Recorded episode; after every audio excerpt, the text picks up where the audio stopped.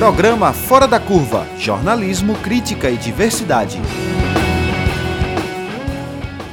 Olá, ouvinte da Universitária 99.9 FM, da Rádio Paulo Freire 820 AM, e você que nos acompanha pelas plataformas digitais. Começa agora mais uma edição ao vivo do Fora da Curva. Eu sou Maria Eduarda Rocha, jornalista e professora do Departamento de Sociologia da UFPE.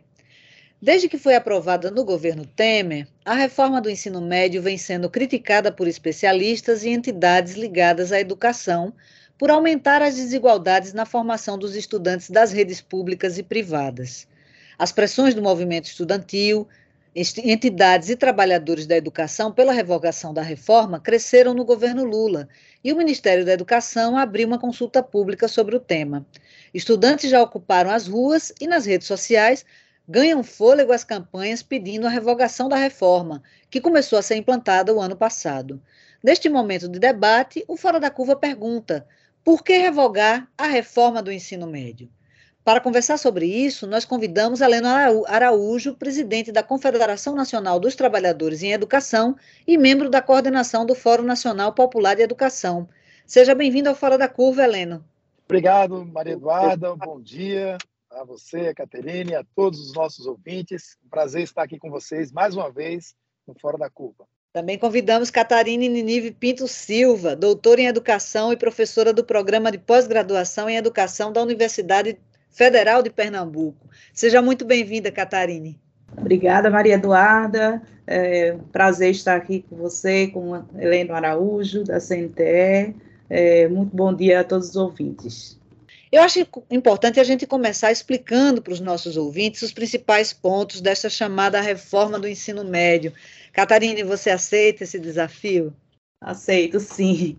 É, veja, é, acho que inicialmente é bom colocar, né, que essa reforma do ensino médio, ela, ela aparece a partir de uma medida autoritária, né, no governo Temer, é, em que há um processo de flexibilização do currículo, né, tentando né, responder na visão né, de quem a propôs é, há uma falta de interesse dos jovens, que seria é, o motivo de muita evasão no ensino médio, mas que, na verdade, é, aumenta a, a, precarização da formação dos jovens né, e a desigualdade de acesso à continuidade dos estudos. Né? Ela parte do princípio de que há uma possibilidade maior né, com a reforma de uma articulação é, com a educação profissional, né, com a formação para o trabalho, a partir do itinerário formativo específico sobre de educação profissional,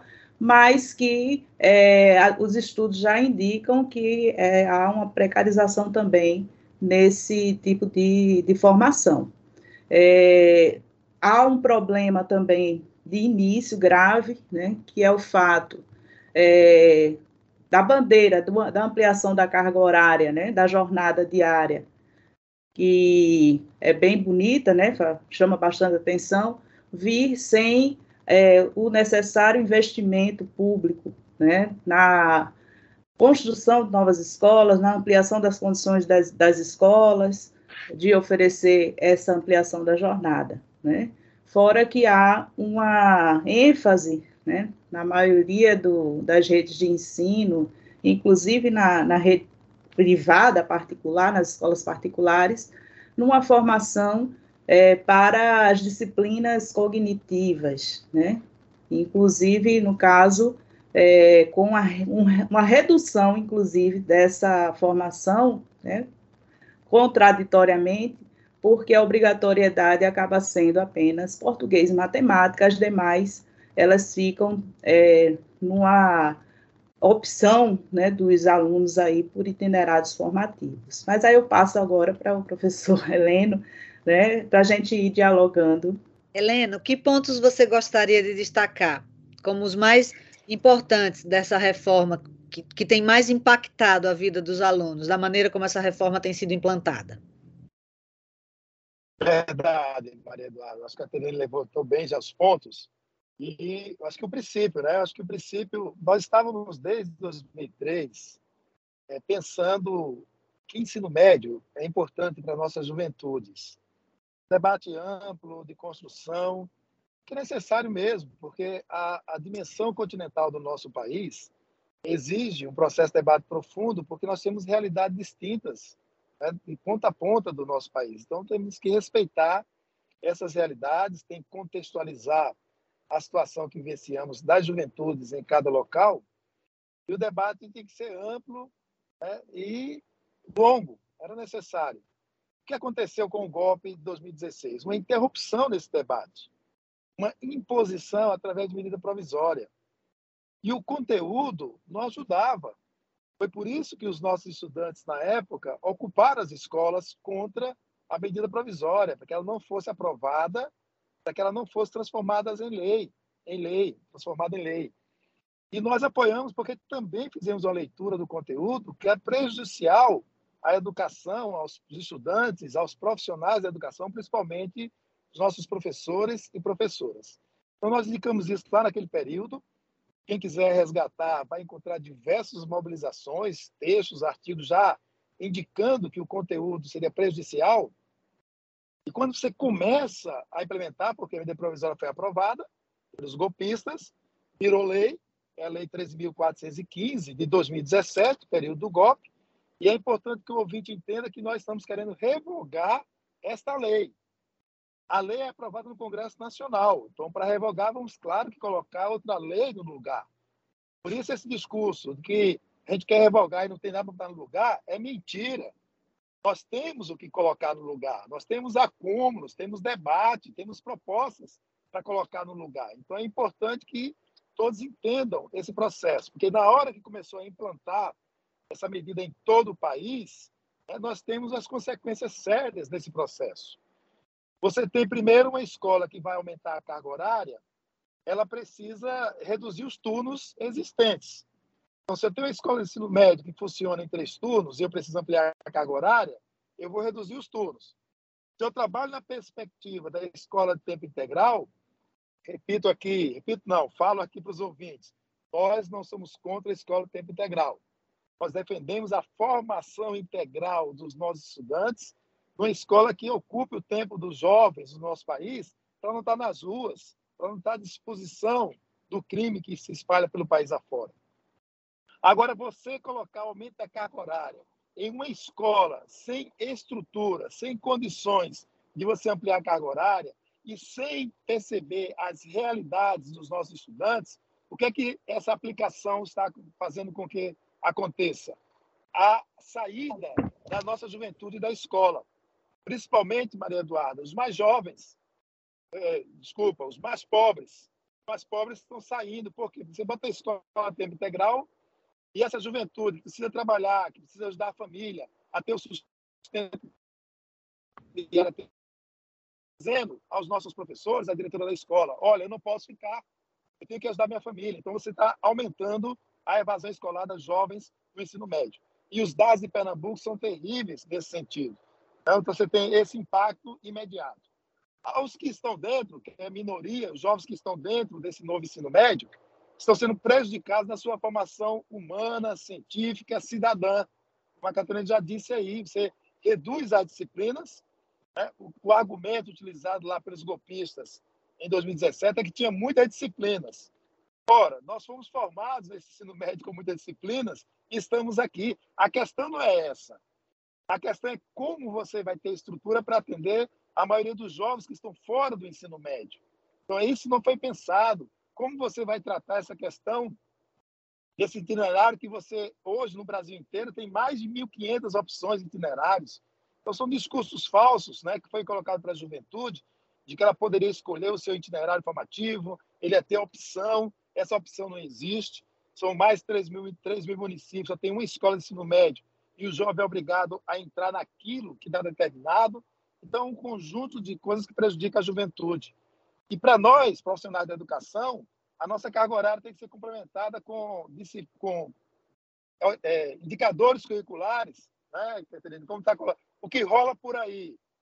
Né? Fazer brigadeiros, é, trabalhar projeto de vida, empreendedorismo, ou seja, somos tirados do processo da formação disciplinar de conteúdo que nós temos para tratar temas que não houve nenhum processo de estruturação, de diálogo, de formação nesse caminho. Então, é prejudicado os estudantes, prejudicado os profissionais da educação, o ensino médio perde né, o seu valor na pesquisa da formação humana e científica, e é por isso que estamos mobilizados para dizer essa lei não serve para nós. Queremos participar, queremos construir outra com a nossa efetiva participação, Maria Eduarda. Então, vocês é, tocaram num ponto que eu acho que é um ponto crucial. É, esse aumento da carga horária pode funcionar como uma cortina de fumaça para o fato que os estudantes estão perdendo conteúdos de disciplinas que são fundamentais, é, que são, são, são disciplinas que são tão fundamentais que são aquelas que são avaliadas pelo Enem é, para o ingresso da universidade, né? Disciplinas como química, biologia, história, geografia, é, sociologia, filosofia. É, e em vez disso vão aprender brigadeiro gourmet. Nada contra a pessoa aprender brigadeiro gourmet, mas talvez não na carga horária da escola, né? Vai aprender brigadeiro gourmet em casa, com, né, com a pessoa que saiba fazer, etc. Um colega meu é, de departamento falou que teve notícia de uma, de uma disciplina ofertada no, numa escola pública que era só é pobre quem quer, o título da disciplina. É uma disciplina, é, e há registros na, no sistema é, na, público de São Paulo, né, de educação, é, de apostilas é, elaboradas pelo iFood, que mostra muito claramente o que é que está por trás, né, desse tipo de, a concepção que está por trás dessa, dessa reforma do ensino médio, desse novo ensino médio, que é a preparação pra, de trabalhadores precarizados e, e se me permitem o eufemismo, plataformizados, trabalhadores que vão trabalhar, que vão, que vão atuar nessas novas formas de, de trabalho precarizado, que são as, as, plataformas, né? Aquilo que já foi chamado também de uberização do trabalho, né? É, trabalhadores disponíveis o tempo todo para serem empregados só quando interessar aos empregadores e serem remunerados por tarefas sem nenhum tipo de garantia de direitos, etc. É, eu queria que vocês falassem um pouco desse fosso, né? Que, está, que se está estabelecendo, se vocês concordam que existe mesmo isso. Esse fosso entre escola pública e escola privada, que não é de agora, não foi a reforma do ensino médio que inventou, mas se essa, esse novo ensino médio aprofunda esse fosso. Eu me pergunto se as classes é, que preparam seus filhos para os postos de direção da sociedade, né, futuros juízes, é, futuros advogados, é, funcionários públicos, altos funcionários públicos, empresários, etc., vão abrir mão dessas, dessas disciplinas humanistas, enquanto que as, a, os trabalhadores vão, vão ficar cada vez mais confinados a aprender esse novo empreendedorismo que, de certa maneira, os obriga a assumir essas funções precarizadas do novo capitalismo. Isso tá, tem, tem havido registro, né? De que há um aumento do fosso entre a escola pública e a escola privada a partir dessa, dessa, dessa reforma do ensino médio. Eu queria saber se vocês concordam com isso. Catarine, como é que você tem, tem visto essa questão? É, são muitas questões aí para a gente debater que é importante, vou tentar sistematizar aqui, né? Veja, a primeira questão é a seguinte, é, esse projeto, ele tem um objetivo claro, certo? E não está é, existe uma discussão que o Gaudêncio Frigoto né, fez na sua tese de doutorado e, e, tem um livro importante dele que é a produtividade da escola improdutiva. Né? É, esse, o novo ensino médio ele vem para aprofundar uma característica da educação brasileira, que é a desigualdade de acesso, de permanência de oportunidades né, entre a elite né, intelectual, não só intelectual, mas principalmente financeira, a elite financeira, né, e a classe trabalhadora em geral, né, que vai ser formada para o acesso ao mercado de trabalho aligerado. No nosso caso, a gente está com uma situação que de desemprego estrutural, né, que essa promessa da escola de formar para o mercado de trabalho também não cabe mais. Né? E aí o que é que acontece? Uma estratégia que foi, vem sendo construída, né, é, já com orientações desde a década de 90, 1990, e que vem sendo aprofundada, inclusive em governos de direita, de esquerda, não só no Brasil, em outros países, né, é de ir construindo uma formação para esse desemprego estrutural baseada na, na autorresponsabilização né, da, da, dos, dos, sujeitos, né, dos estudantes, é, em garantir não necessariamente a empregabilidade, mas o empreendedorismo, né, como saída para essa situação. Então, há uma disputa pelo conteúdo mesmo da formação desses jovens, né, que vem sendo dada dessa forma. Então, quando você cria os itinerários formativos, você transfere o sucesso e o fracasso da, da escolha dos para os jovens. Não, você que escolheu esse, né, esse itinerário, quando na verdade, como a Helene coloca, essa escolha ela não acontece para a maioria dos jovens, porque só tem uma escola de ensino médio na cidade e essa escola faz ali né, a oferta de um ou dois itinerários e depende também da quantidade de vagas suficientes né, para esses jovens poderem acessar né, um itinerário que fizesse uma escolha ou não. É, a outra questão é a seguinte, né, é, essa, essa formulação do novo ensino médio, né, apesar de ter esse, essa característica é, de ter vindo como uma medida provisória autoritária, né, é, foi bom, Helene, colocar, né, já, vinha, já vinha sendo discutida anteriormente, é, e ela tem, é, na verdade, uma força grande dos chamados reformadores empresariais, né, que são as fundações, institutos ligados a grandes conglomerados empresariais que têm interesse em disputar o conteúdo da formação e disputar também o fundo público né, da educação e é grande nos municípios, nos estados, na União. Então, é, essa, o novo ensino médio, ele ao flexibilizar a carga horária, ele também flexibiliza a necessidade de professores concursados, efetivos, para atuar nessa carga horária, abre a possibilidade de terceirizações, né? E aí um nicho de mercado, né, importante para esses reformadores, né? E abre a possibilidade de educação à distância, inclusive de formação em serviço, né? Uma parte da carga horária. Então, assim, é, a gente está tendo, inclusive, o discurso né, reformulado né, do movimento Todos pela Educação, por exemplo, dizendo, não, a gente precisa revisar mesmo que não está bom. E, inclusive, talvez eles estejam né, trabalhando com a ideia de que essas eletivas, né, Brigadeiro Gourmet, que rola por aí e tudo mais, seja como bode na sala, entendeu? Vamos tirar o bode da sala e está tudo certo. Mas não está tudo certo, né? Essa questão dos itinerários formativos, por exemplo, a gente precisa enfrentar, precisa tirar, porque isso significa um retrocesso grande, né?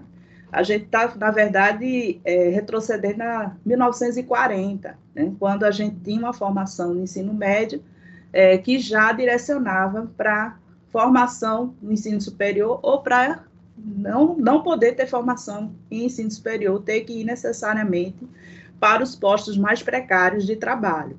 Então, assim, a gente precisa enfrentar realmente esses desafios. E, uma, e a revogação do novo ensino médio é necessária, é possível, né? E a gente já tem, inclusive, ela não vai ficar no vazio, porque as diretrizes curriculares de 2012, por exemplo, nunca chegaram a ser implementadas de fato, né, na maioria das escolas de ensino médio, e tem como uma referência de sucesso a rede federal, né, de, das, das escolas técnicas, né, os institutos federais, no caso, né, onde a gente tem o ensino médio integrado, por exemplo, que é, tanto tem a formação científica, humanística, né, cultural, mais geral, quanto também a formação é, profissional, né? Por que não né, esse modelo né, ser implementado, por exemplo, para outras é, realidades de escolas, né? Porque talvez não seja interesse a questão de maiores investimentos na educação, né? Catarina, você deu um spoiler, que eu ia perguntar justamente o que é que coloca no lugar.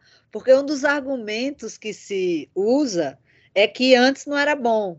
Então, essa ideia que no Brasil se, se implantou muito dentro do ciclo neoliberal, né, de que reforma é uma coisa ótima, que no Brasil está tudo, tá tudo ruim, então vamos reformar, reformar, reformar, porque reforma vai andar para frente, que é uma das grandes falácias que tem levado a gente para situações cada vez é, piores em vários âmbitos, né? Previdência, trabalho, é, em várias situações. Agora a reforma administrativa que ameaça levar o país para uma situação é, muito ruim. Então, é, a, a, ideia de reforma é uma ideia trabalhada é, discursivamente sempre como uma coisa boa, né? E uma, da, e uma das, das, das chaves para isso era justamente apontar as falhas que havia é, no ensino médio antes do, novo ensino médio. Então, a ideia do velho ensino médio ajudava o novo ensino médio.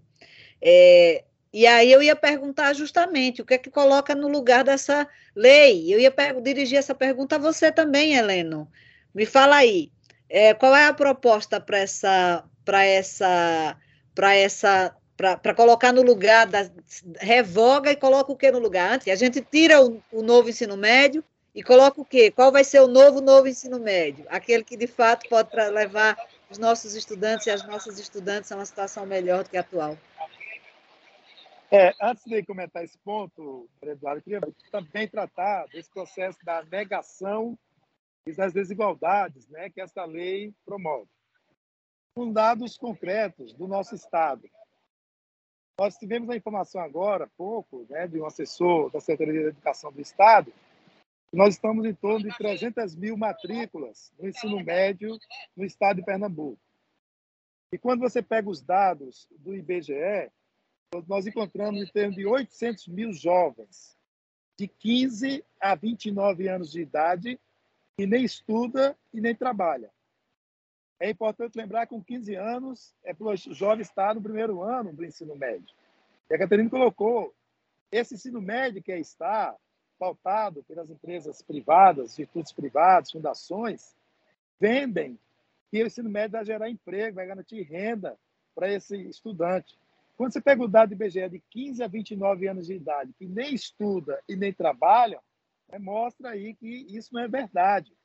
Então, você tem um processo de negação profunda do direito à educação à maioria da nossa juventude. Isso é importante lembrar. Deixa eu só fazer um adendo, né, Helena? Isso vale para estados que são vendidos como modelos de excelência.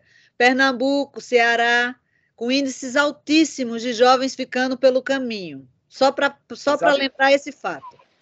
Exatamente. Por isso que nós não podemos nos pautar no IDEB para dizer que Pernambuco está bem ou não. O IDEB avalia apenas a prova de matemática, a prova de português e a taxa de aprovação. Então, é insuficiente para, de fato, avaliar a educação básica e a questão social da nossa juventude. Na questão das desigualdades que você levantou, eu quero começar pelas desigualdades dentro das escolas públicas, porque esses 300 mil que estão dentro da escola pública sofrem uma desigualdade terrível na questão escolar, que influencia na desigualdade social. Nós temos dentro da rede escolas que são equipadas, escolas que têm laboratórios, escolas que têm sala de leitura, escolas que têm uma quadra de esporte, mas também temos escolas que não têm banheiro, não têm condições físicas adequadas para poder garantir o processo de formação dos nossos estudantes. Então, a desigualdade escolar ela acontece dentro da rede pública, com esses 300 mil estudantes que são tratados de forma diferentes e trazendo patamares de organização da escola muito boa e outras sem condições nenhuma de desenvolver o processo que estão colocados dentro da escola. Com isso, você tem, nessa perspectiva do empreendedorismo que a Catarina lembrou aqui, né, que ele vai fazer brigadeiro, vai fazer almofada, vai fazer isso tudo, e não vai ter curso nível superior. E aí entra a questão inicial que você levantou, a desigualdade da escola pública com a escola privada. Os estudantes da escola privada vão continuar os seus estudos na educação superior, vão ser os profissionais que vão cuidar da nação no futuro. E os nossos estudantes da escola pública serão as mãos de obra barata nesse processo, ou os empregados desses que estão na escola privada. É disso que estamos falando quando condenamos esta lei que está aí, com o viés, com o olhar né, do setor privado, através principalmente da Fundação Lehman, e de todos os grupos que compõem Todos pela Educação e promovem essa situação. E são eles, Maria Eduarda, que nos dizem que é absurdo vocês pedirem para revogar. Vai revogar e vai voltar como era antes? Ninguém disse isso. Eu falei já no início aqui que desde 2003 estamos fazendo debate. Temos um pacto pela valorização do magistério que foi construído, temos diretrizes, como a Catarina já lembrou aqui, nacionais que foram construídas, tem uma base. Agora, quando perguntam o que colocar no lugar, vamos ouvir quem está lá no lugar Vamos ouvir a UBS, que representa os nossos estudantes e faz um filtro no processo de formação e de, de propostas coletivas.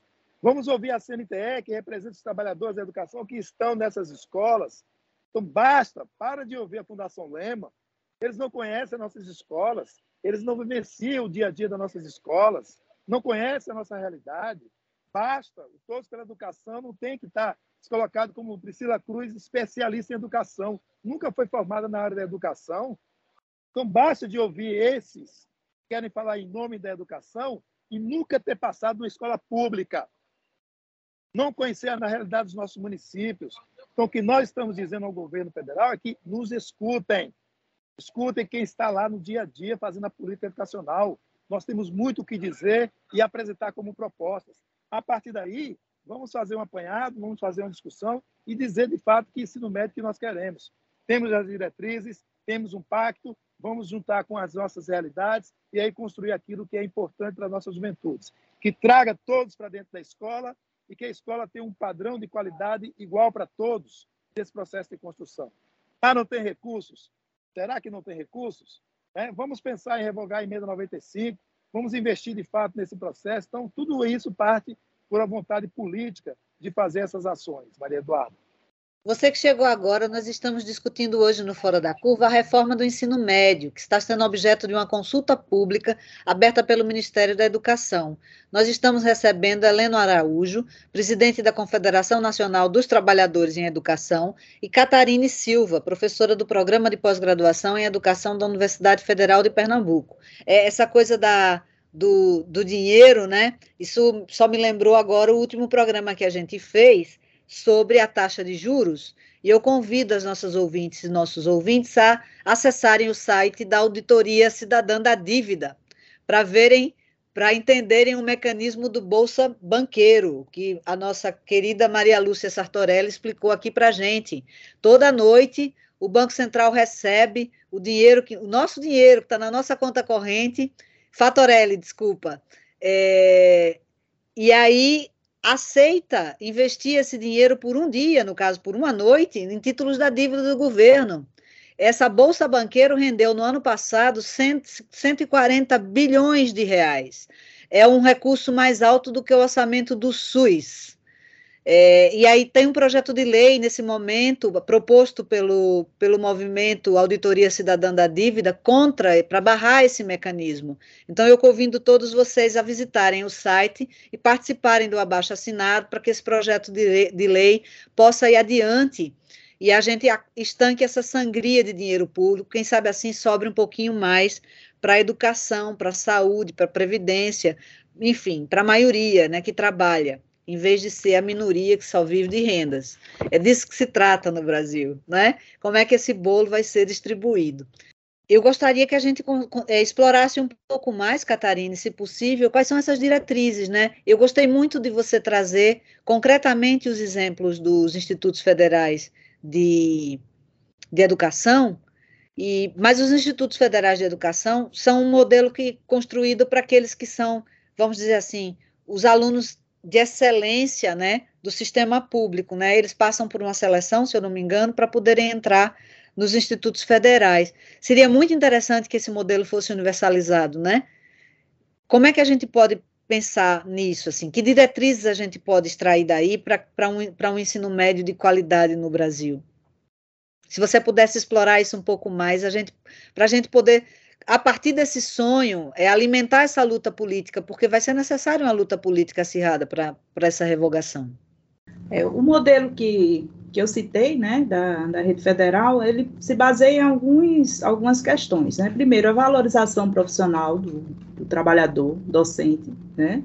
É, preciso que o trabalhador tenha uma remuneração compatível com a exigência do seu cargo, é, que tenha condições de ter tempo para planejamento, para é, correção, para estudo, né, para realizar a sua atividade de uma forma é, mais qualidade. É preciso ampliação da, das escolas, da quantidade de escolas, das condições das escolas, é, das vagas, né? Porque nem todo instituto, inclusive, faz é, seleção. Tem instituto que faz sorteio, tem instituto que é dependendo da localidade, é, faz por, por adesão mesmo, procura por vaga, porque a seleção acontece quando você tem poucas vagas né, nesse tipo de escola. Se você tiver ampliação de vagas, essa questão ela não, não, não se dá como necessária, tão necessária assim né, de haver essa a seleção.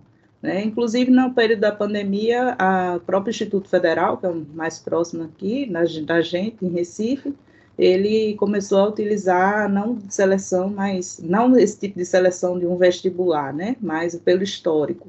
Não sei como é que vai ficar agora com o retorno né, das aulas presenciais. Mas o que eu, que eu gostaria também de colocar, comentando também com o chat, né, da pergunta que Gustavo Bezerra de Mello trouxe, né, é como é, a educação pública pode se livrar né, dessa orientação dos grupos empresariais que ditam as normas da educação, mesmo a educação privada ter caráter, tendo caráter complementar, né? Veja, a questão é, é importante porque, inclusive, assim, o professor Heleno chamou a atenção, ó, tem que ouvir os professores, tem que ouvir os alunos, tem que ouvir os movimentos estudantis, tem que ouvir os movimentos sindicais e tem que ouvir também a academia, a ciência, que a gente está no processo há muitos anos de esvaziamento, né, é, de desmoralização da academia, da ciência, né, de uma forma geral. É, por quê? Porque esses institutos, eles produzem dados, né, também, e são dados muito, que não passam, assim, pelo, pelo exame metodológico, né? Se você for fazer um exame da, da metodologia utilizada, você já vê que esses dados, eles não condizem com a realidade. Por exemplo, recentemente saiu uma pesquisa de opinião com professores e professoras das escolas públicas brasileiras, patrocinado por fundações e institutos empresariais, como Todos pela Educação, Itaú Social, Instituto Península e tudo mais, que ataca os professores, ataca mais uma vez os professores, como sempre, enquanto contribui para a profusão né, de cursos de EAD, né, para a precarização do trabalho docente, para uma formação também EADetizada. A gente já tem hoje em dia mais vagas para a formação de professores, pasmem, no formato de educação à distância do que no formato presencial.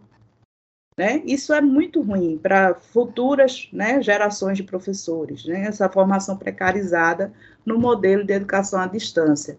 É, e não, não é, defendem o não pagamento também do piso salarial do professor, né? É, então, assim, é, são questões que a gente precisa também enfrentar com produção de dados é, qualitativamente é, coletados, analisados, debatidos, né? Porque a ciência debate isso, né? É uma, uma publicação numa revista científica, ela passa por avaliação, né, dos pares, né? Por aprovação, não é, não é só pagou, passou, pagou, publicou, né?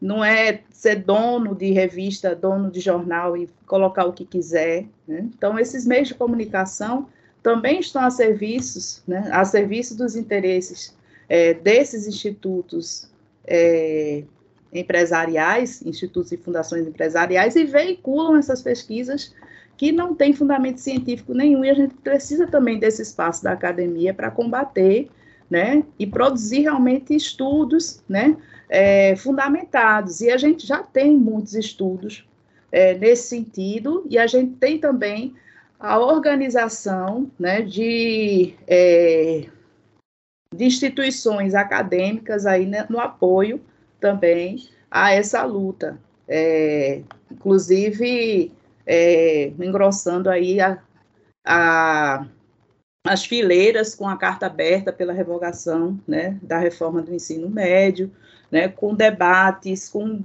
procurando propor né, saídas, soluções é, para revogar e colocar né, a educação de novo no, na linha. Agora, a gente tem, na verdade, um problema que é as, as, os reformadores empresariais eles estão dominando, inclusive, a nível federal e a nível dos estados e municípios, a própria equipe gestora, né? Então, é algo que a gente também precisa entender e, e buscar ver como é, disputar esses espaços.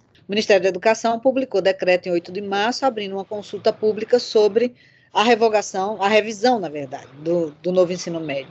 Como parte dessa consulta, devem ser realizadas audiências públicas, oficinas, seminários e pesquisas com estudantes, professores e gestores escolares. Especificamente para a Helena, como é que está o diálogo do MEC com o CNTE e com os movimentos sociais especificamente sobre esse tema, né? A gente pode esperar que, que da consulta pública vai sair alguma medida concreta? Sim, vamos lutar por isso, né, Maria Eduarda? Vamos lutar por essa questão, e acho que a Terina chamou atenção. Nós estamos com trabalhadores da educação à frente de, de, do MEC, das secretarias estaduais, municipais da educação, que estão atuando na concepção de educação ditada pelas fundações privadas. É uma, uma concepção baseada na teoria do capital humano, onde o gerencialismo toma conta desse processo com foco exclusivo nos resultados e desconsiderando as nossas realidades, levando as escolas, os municípios, os estados a um processo de competição entre si. Quem vai ter o melhor IDEB? O ranqueamento, quem é o primeiro lugar, quem está no segundo lugar. Então, toda essa concepção que nós não concordamos. E esta lei 13.415, que trata do ensino médio, vai nessa concepção. Essa é defesa de dizer que Pernambuco, Ceará, Espírito Santo, é exemplos a serem seguidos, vai nessa concepção. E nós não concordamos. Nós queremos direcionar as políticas educacionais para uma efetiva participação social que estimule a solidariedade entre nós, a solidariedade seja um processo de construção da nossa formação humana e cidadã em cada escola pública, na universidade pública, nos institutos federais. Então, essa é a linha que nós defendemos. Então, o que nós estamos fazendo no processo de mobilização é uma pressão para direcionar as políticas educacionais que nós queremos para o Brasil a partir daquilo que o MEC, Ministério da Educação, vai indicar. Eu quero dizer nessa questão levantada que eu tive a oportunidade de ter uma audiência no início de fevereiro, dia 4 ou 5, representado com a coordenação do Fórum Nacional Popular de Educação com o ministro e sua equipe. Naquele início de fevereiro, que foi dito pelo ministro e pela equipe que não haveria revogação da lei do ensino médio. No dia 15 de fevereiro, fui numa audiência com o ministro com a direção da CNTE. Nesta reunião, dez dias depois, já foi dito que vai fazer uma consulta, uma escuta sobre o ensino médio. Então, já mudou o discurso. E nesse final de semana, semana passada, que no início dessa semana, terça-feira, tivemos um seminário com a presença do ministro da Educação, que já disse que o que está aí não presta, que está aí não está bom, tem que ser pensado, tem que ser mudado a postura. Então, a nossa mobilização já mostrou que houve mudança de posição com relação ao conjunto das medidas para o ensino médio. E tivemos, na entrevista do presidente Lula, um 247, afirmando isso. E conversou conosco, da CNTE, conversou com a deputada federal Bebel, deputada estadual do São Paulo, que é presidente da POS, conversou com o ministro Camilo Santana, e que ele disse que o que está aí não está bom. Tem trabalhadores reclamando, tem estudantes reclamando, tem que fazer algo para melhorar. Então, o Fórum Nacional de Educação, que foi restabelecido com a composição de 2016, antes do golpe, já tem uma portaria dizendo que o Fórum Nacional de Educação, junto com o CONSED, que é o Conselho de Secretários Estaduais de Educação, junto com o Fórum de Conselhos eh, Estaduais de Educação, junto com o Conselho Nacional de Educação, vão coordenar esse processo da escuta e da pesquisa. E já digo aqui que a pesquisa não pode ser feita para dentro. Né? Os, os que defendem esse modelo dizem o seguinte: olha, o, o SENAC, o SES já fez uma pesquisa e 84% dos estudantes dizem que está bom esse ensino médio. Só que é bom lembrar aqui, Maria Eduarda, aos nossos ouvintes, em Pernambuco, por exemplo, 300 mil estão dentro, 800 mil estão fora. Então, a pesquisa não pode ser só para quem está dentro. A pesquisa tem que ser para os jovens que estão fora. Por que, que o jovem está fora? O que levou a sair da escola? Então, a academia vai ter que nos ajudar também a ouvir quem está fora, para poder opinar e dar as condições. E é importante que a escuta ela não seja individualizada. É, escuta individualizada de cada cidadão, de cada cidadã, de cada estudante ou de cada professor, tem todas as posições. As entidades representativas, a UBS, que representa os estudantes, a CNTE, os trabalhadores, né, a academia representada também pelas suas associações, elas têm as condições de filtrar a perspectiva de um desejo individual e apresentar propostas coletivas nesse processo de discussão. Por isso que é importante que a escuta também se dê para as entidades representativas, que já fazem uma seleção e já apresenta propostas coletivas para o debate. Então, isso tudo nós estamos cobrando, estamos discutindo lá com o Ministério da Educação e também já colocamos ao presidente Lula nessa perspectiva.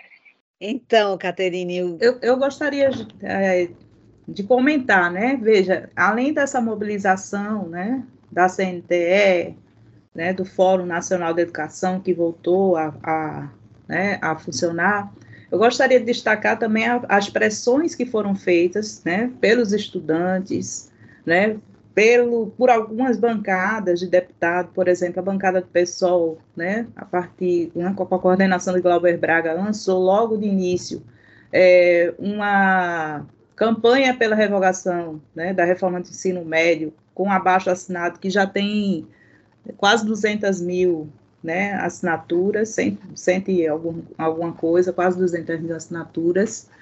É, e, e, essas pressões, elas levaram a mudança de postura né, do governo em relação à reforma do ensino médio. Inicialmente era não ia ter, né, vamos tratar, inclusive foi lançado um cronograma, uma revisão do cronograma, essa revisão foi voltada atrás rapidamente, né, essa revisão do cronograma, no entanto, a gente precisa é, revogar a, o cronograma anterior que está em implementação, da implementação do novo ensino médio, que ainda está né, é, vigente.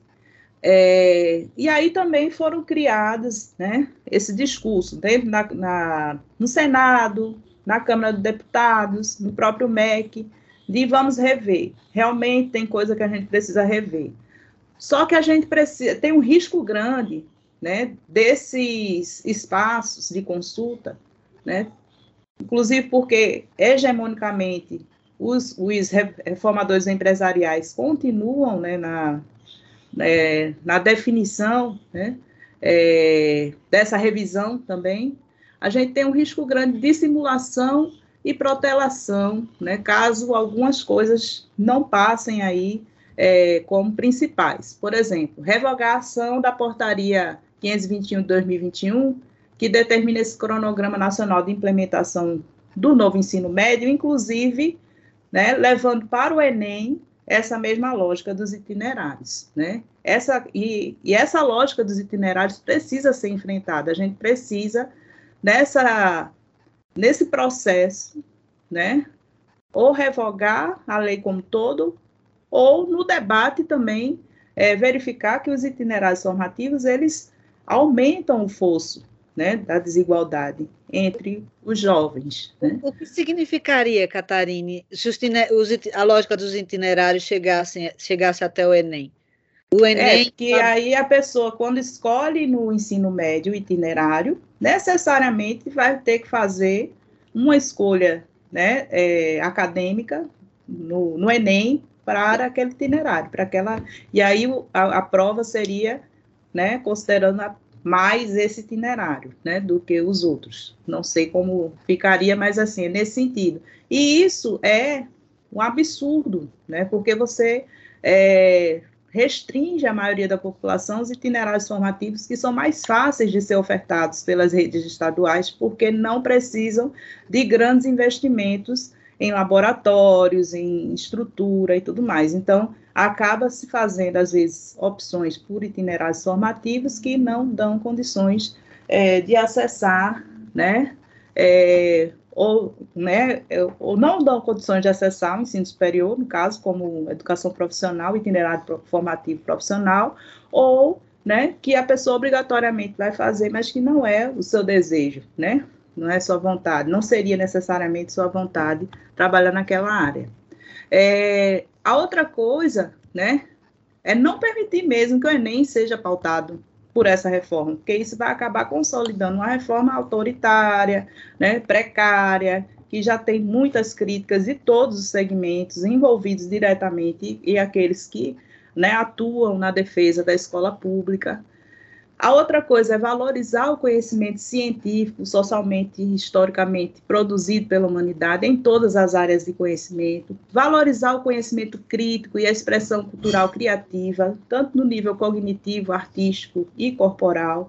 Então, esses são elementos que precisam entrar e valorizar o acesso a todos. Né? E com isso precisa ter, antes de discussão de tempo integral, né?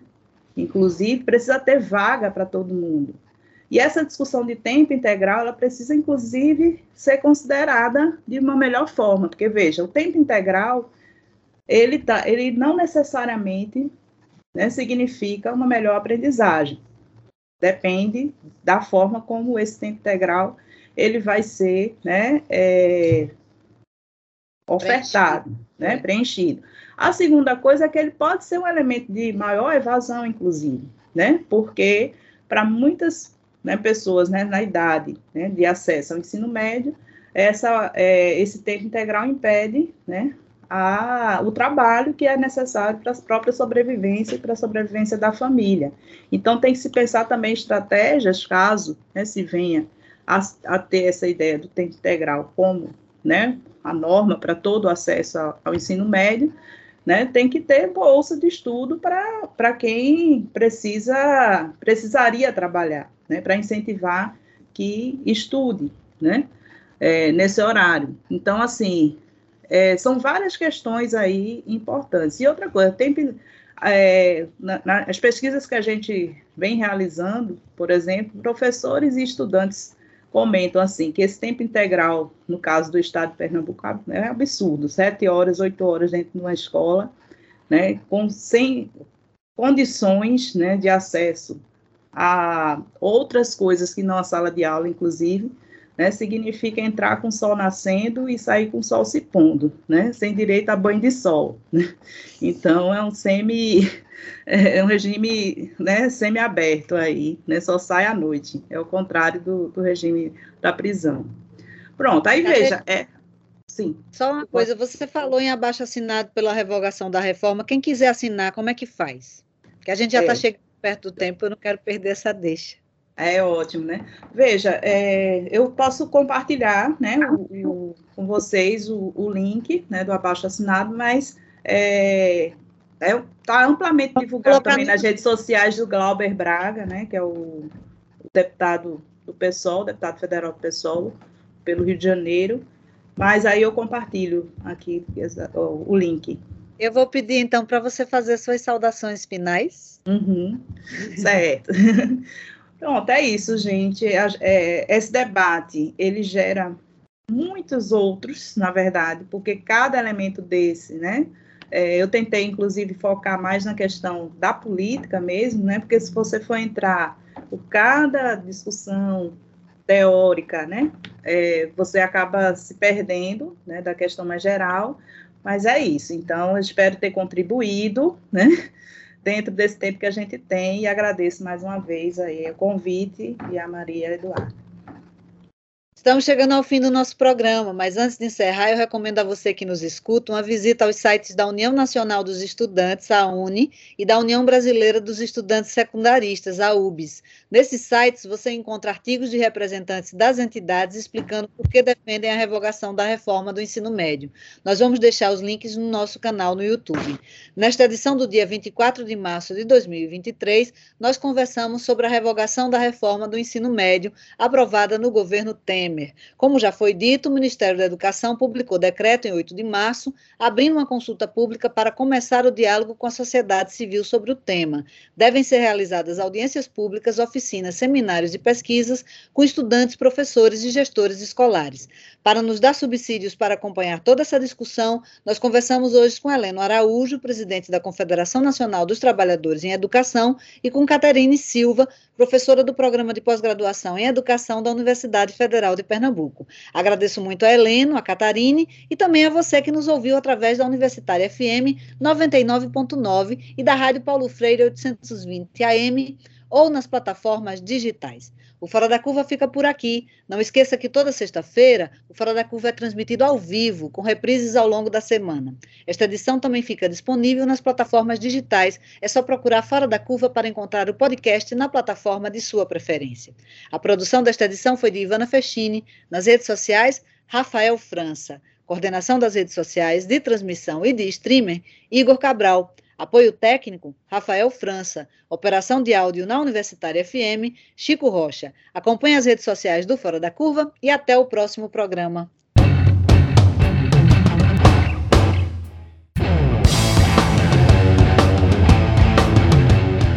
O programa Fora da Curva é uma realização do Departamento de Comunicação Social da UFPE, com o apoio do Departamento de Sociologia e do Núcleo de Rádio e TV Universitária.